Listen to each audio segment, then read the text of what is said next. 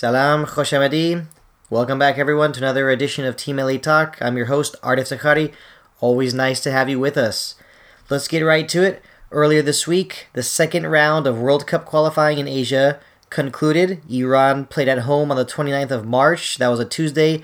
They played at home against Oman at the Azadi Stadium in Tehran, Iran. Let's take a look at their starting lineup that day.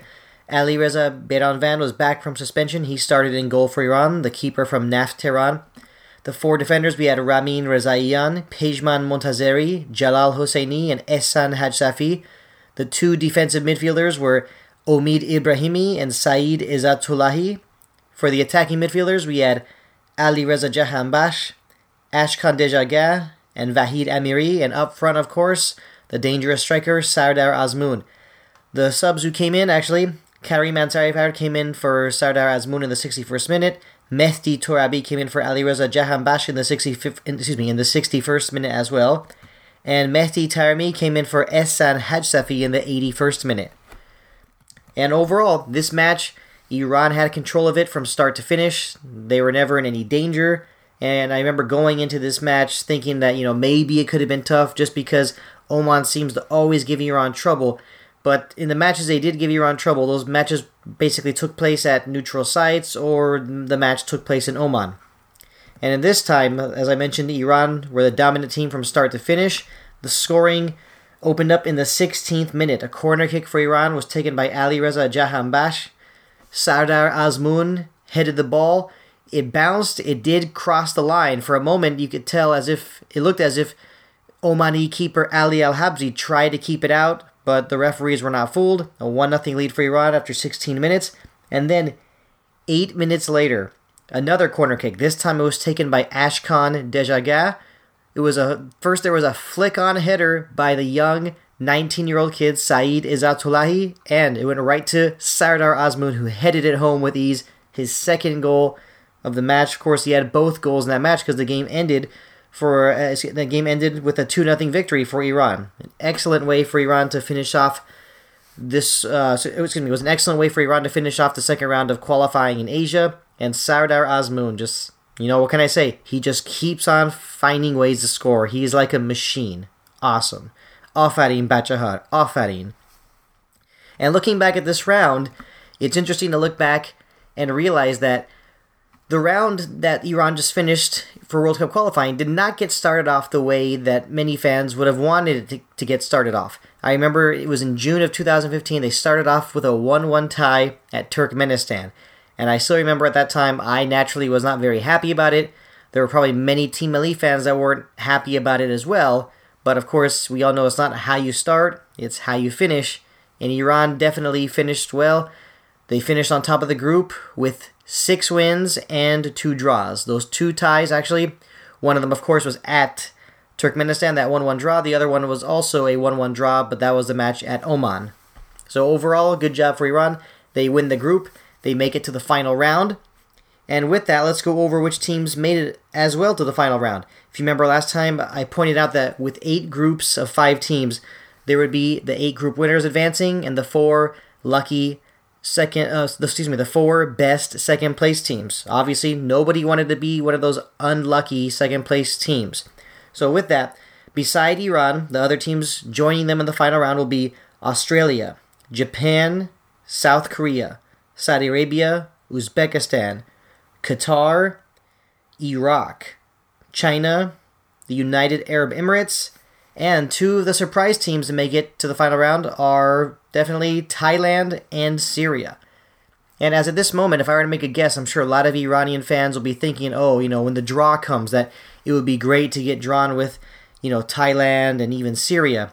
But in all honesty, in the final round, you don't want to take any team lightly. I still remember the previous World Cup qualifying campaign, Iran was in the same group with Lebanon. And when when the final groups were, were revealed, excuse me, when the final groups were revealed for the final rounds of 2014 World Cup qualifying, right away many Iranian fans believed that the matches against Lebanon were basically guaranteed six points. And as you all recall, Iran lost in Beirut to Lebanon 1 0. That was definitely frustrating for us Team Melli fans. So, anyway, having said all that, the official draw for the final two groups for the final round of World Cup qualifying in Asia will take place on April the 12th.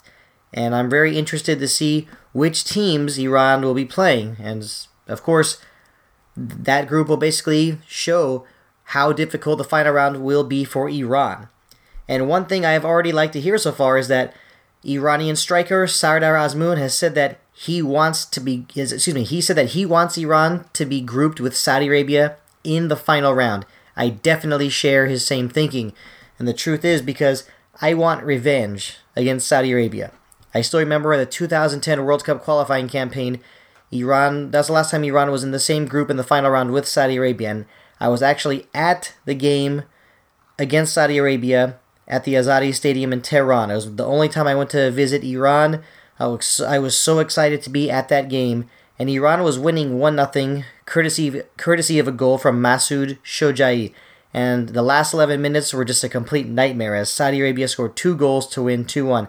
And ever since then, I've always wanted revenge on Saudi Arabia. And aside from Saudi Arabia, I would even also love for Iran to be grouped with Iraq as well. I definitely have not forgotten about that terrible loss in the quarterfinals of the 2015 Asian Cup in Australia to Iraq. And that was a game clearly Iraq did not earn. They had a one man advantage for the second half and all of extra time thanks to some terrible refereeing decisions by Ben Williams of Australia. But of course, we know, excuse me, of course, we know Ben Williams is a referee who works for the Asian Football Confederation. Naturally, we know what that confederation is all about. I mean, if you think FIFA is corrupt, I think the Asian Football Confederation may be even more corrupt. Let's take a quick break, everybody. We'll be right back.